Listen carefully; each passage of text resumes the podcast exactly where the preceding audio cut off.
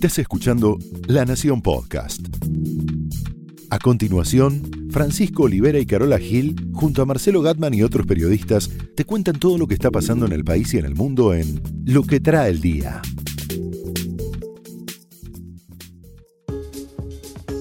Jueves 13 de diciembre no pasó la Navidad, no pasó el Año Nuevo y ya hay empresarios argentinos que están pensando inquietos en el primero de enero. Que Macri no le falle a Bolsonaro. Pero Bolsonaro es amigo de Trump, que hoy tuvo buenas noticias.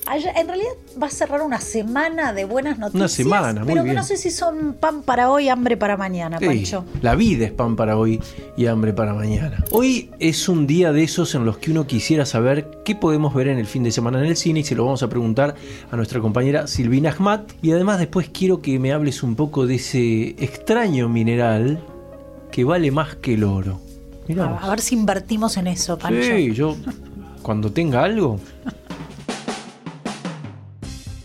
Como si no hubiera problemas en la industria, en la mayoría de las empresas, hay una inquietud de los empresarios argentinos, que es el primero de enero, el día que asume Bolsonaro, porque han escuchado, esto habría que confirmarlo, que Macri no va a ir a la Asunción y se preguntan por qué. Se dice que por vacaciones, que el presidente estaría en Villa Langostura, se dice que en realidad es porque le molestó a Macri que Bolsonaro no viniera pese a la invitación al G20. Se dice que porque Bolsonaro anticipó que no va a venir a la Argentina eh, en el mediano plazo, en el corto plazo, va a ir primero a Chile. Veremos si eso se cumple. Lo cierto es que ayer llamé a la Cancillería brasileña y me dijeron, hasta ahora no hay nada formal, no hemos recibido confirmación, pero bueno, ojalá que pudiera venir. Los empresarios ven Brasil como el país más importante o el segundo más importante para la Argentina, si se quiere, en el mundo en cuestiones estratégicas comerciales y dicen, no hagan más pavadas, digo pavadas, pero usan otras palabras.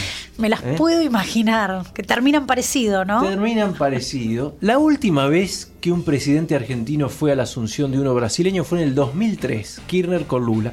Cristina no tenía una gran relación con Dilma, pero ahora el momento es distinto.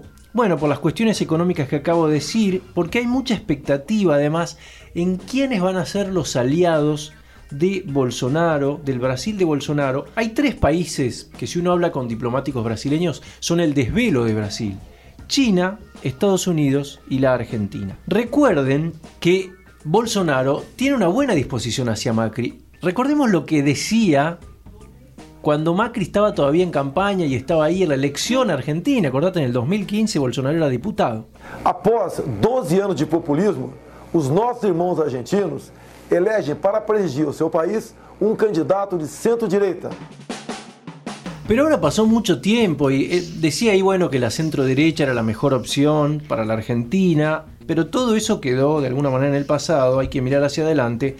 Y la verdad es que si es cierto que Bolsonaro se va a alinear con Trump, que es su preferido, recordemos que John Bolton, el asesor de seguridad nacional de la Casa Blanca, estuvo hace tres semanas o dos semanas en Río de Janeiro, si es cierto que va a ser un giro y un alineamiento hacia los Estados Unidos, para la Argentina esto va a tener una implicancia muy importante porque hoy la industria argentina no es competitiva, no tiene lo que se llama ventajas comparativas para exportar a Brasil y para competirle.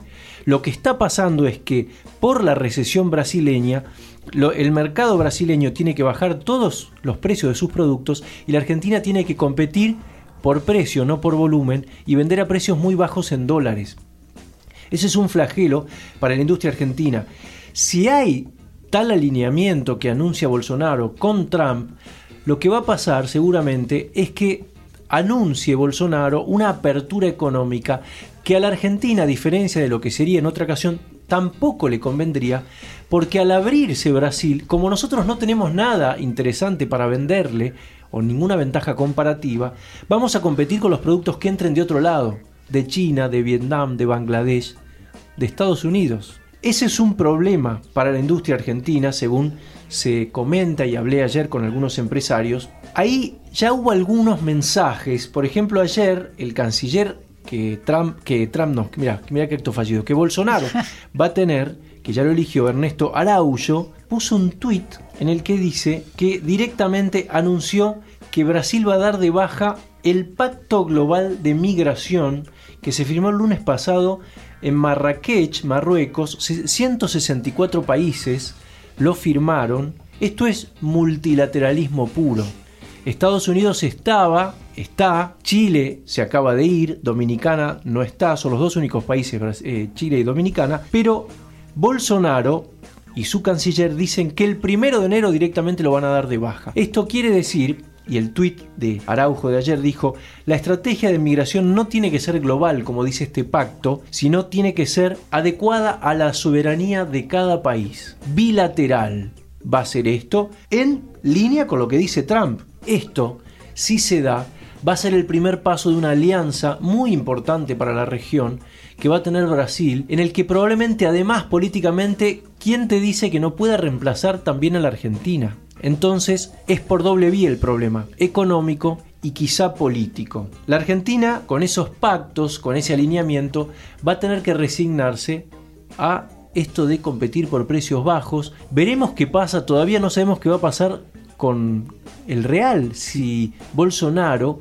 va a decidir devaluar. Si devalúa, más van a ser los problemas para Argentina.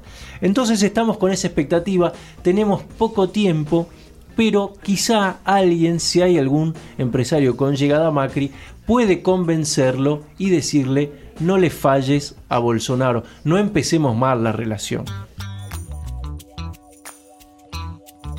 A Trump no le importa nada porque vos decís que tuvo ya buenas noticias. Bueno, sí, digamos que, va a cerrar la, semana con dos temas que, que lo tenían preocupado. Uno, su ex abogado, ¿te acordás del el señor Michael Cohen? Sí, como ex abogado y su hombre de confianza durante 10 años. Bueno, ayer finalmente fue sentenciado a tres años de, de prisión después de haberse reconocido, así lo dice, completamente responsable de varias cosas que ahora te voy a contar y a la vez culpando al, presidente Trump. ¿Sobre qué eh, asumió responsabilidad?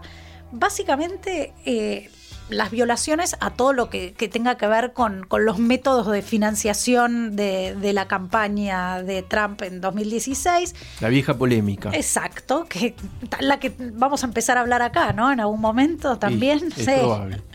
Los pagos a mujeres, ¿te acordás de esto también? Durante la campaña para mantenerlas así en, silencio, asumió responsabilidad sobre eso y después evasión fiscal por más de 1.3 millones de, de dólares. Así que todo eso dijo, sí, fui culpable, pero a la vez yo te decía pan para hoy, hambre para mañana, porque asumir la culpabilidad de todo esto y habiendo estado trabajando para Trump, no sabemos cuándo le va a volver el, rebote a Trump en, la forma de un impeachment. No, me estoy adelantando, Pancho, me estoy adelantando, ¿no?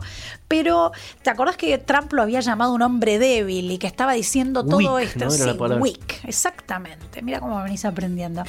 un hombre débil que estaba haciendo todo esto básicamente para reducir su condena. ¿Qué pasó de cinco años a tres, ¿no? Es decir, alguna reducción tuvo. Pero, ¿qué dice, ¿qué dice Michael Cohen? Dice, el presidente me llamó débil y eso es correcto, es verdad, pero por un motivo diferente al que él estaba mm, implicando, ¿no? Digamos, fue débil porque una y otra vez sentí que era mi deber cubrir sus actos sucios, digamos, ¿no? Sus chanchullos le ponemos acá en, porteño. Puede ser. Bueno, así que eso es lo que, lo que dice mm, Michael Cohen, que va a tener que cumplir su condena a partir de marzo. Todo muy prolijo. Le dicen, primero de marzo se presenta y entra a prisión. No es que se lo llevan ahora. Primero de marzo, le, dan un tiempo. Me sorprendió eso, no, no, no sabía cómo, cómo funcionaba. Y por otro lado, también la actriz porno Stormy Daniels, ¿te la acordás? Tremenda. También, sí. Bueno, Stormy mm, mal día para ella, tiene que pagar 293 mil dólares a Trump por los gastos que, tuvo él en, para defenderse de una, de una demanda de ella, los gastos legales. ¿Vos decís que Trump se lo va a perdonar? No, no, No. ¿sabes cuánto le cobraban la hora de abogado a ¿Cuánto? Trump? Entre mil y mil seiscientos dólares. Mirá. Entonces, esto asciende a unos 293 mil, que aparentemente solo cubre un 75% de los gastos legales que tuvo el presidente. No creo que, que lo preocupe demasiado este, este número, pero bueno, le gusta. Mientras lo pague con el propio bolsillo. Pues claro. Allá se Sí, igual. sí, Allá sí. Además, ella acaba de vender su libro, está No, líquida claro. la señora, y yo creo que alguien puede llegar a, a darle una mano con el pago de esto. Así ¿Vos que decís? bueno, veremos si son buenas noticias o no. Es el típico día en que yo quiero saber para qué me tengo que preparar en cuestiones de cine y nos lo va a contar nuestra compañera Silvina Ahmad. Llegó el jueves, día de estrenos, y aunque son muchas las películas que desembarcan en la cartelera local el día de hoy, vamos a hacer un top 5 de recomendados. En primer lugar, Las Herederas de Marcelo Martinezzi es una película de Paraguay, un drama que tuvo un excelente recorrido en festivales internacionales con dos premios Osos de Plata y que además está nominada en la categoría Mejor Película Latinoamericana para los premios Forqué del cine español. Tenemos además dos películas para toda la familia, Aquaman, lo nuevo de Marvel, y Lino, una aventura de siete vidas, que es una película de animación brasileña. Volver a Boedo es un documental sobre la pasión por San Lorenzo de Almagro, y Mochila de Plomo, que es una película argentina del director Darío Mascambroni, filmada en Córdoba, que se estrenó en el Festival de Cine de Mar del Plata y finalmente llega a la cartelera local, así que no se la pierdan porque es un trabajo muy muy interesante. ¿Qué es este mineral que vale más que el oro? Ay, Diamantes, platino. Cuando yo leí el nombre, yo no era muy buena en química. Ah, no, yo era desastre. Desastre. Pero lo serio, busqué en, en- en la, en la tabla periódica de los elementos Eh, y claro. está, Pancho. Está con su nombre en, griego, supongo. ¿Qué te dijo? ¿Manganito, Palladium. manganeso? Palladium. Ah, paladio. no es la disco, No, es claro. un metal que, bueno, en, en- en castellano nosotros le decimos paladio. Paladio. Sí. ¿Viste ese, ese, eh, esa costumbre desde los tiempos inmemoriales de ahorrar en oro? Bueno, parece que ahora tenemos que ahorrar en, En paladio. Pancho, sí, sí. Porque por primera vez en 16 años este mineral extraño para mí, tal vez para otros no, se disparó por encima del valor del dólar. Estuvo cotizando a 10 dólares del dólar, del oro. Del oro. Mirá, sí, 10 dólares más que, que el lingote de oro. Esto es una, una cosa así histórica. Entonces Es un refugio de valor. Muy sí, bien. y viene subiendo en los últimos años y dije, dije, a ver, ¿por qué? ¿Por qué? Porque hay una polémica en la, en la industria automotriz, sobre todo en Europa, donde, bueno, le- no me voy a meter en detalles, pero le metieron un software a los autos diésel para que aprobasen las, la- los, los testeos medioambientales. ¿Qué Claro. generó esto? Un cambio de la compra de autos diésel a los de nafta. Entonces bajó la Ajá. compra de autos diésel y el paladio es un elemento fundamental En los nafteros. en los nafteros. vos. Se disparó la producción de nafteros también en China e India y ahí que tenés. Claro. Subió una demanda absoluta. Claro, porque la producción de paladio es constante, no, Claro. no, no, no subió y se disparó el precio. Así que si esto sigue, me parece que vamos para allá. Bueno, yo te voy a traer mis bitcoins y las vamos a Claro, pasar un a- día me tenés que explicar Palladium. eso bien. Palladium.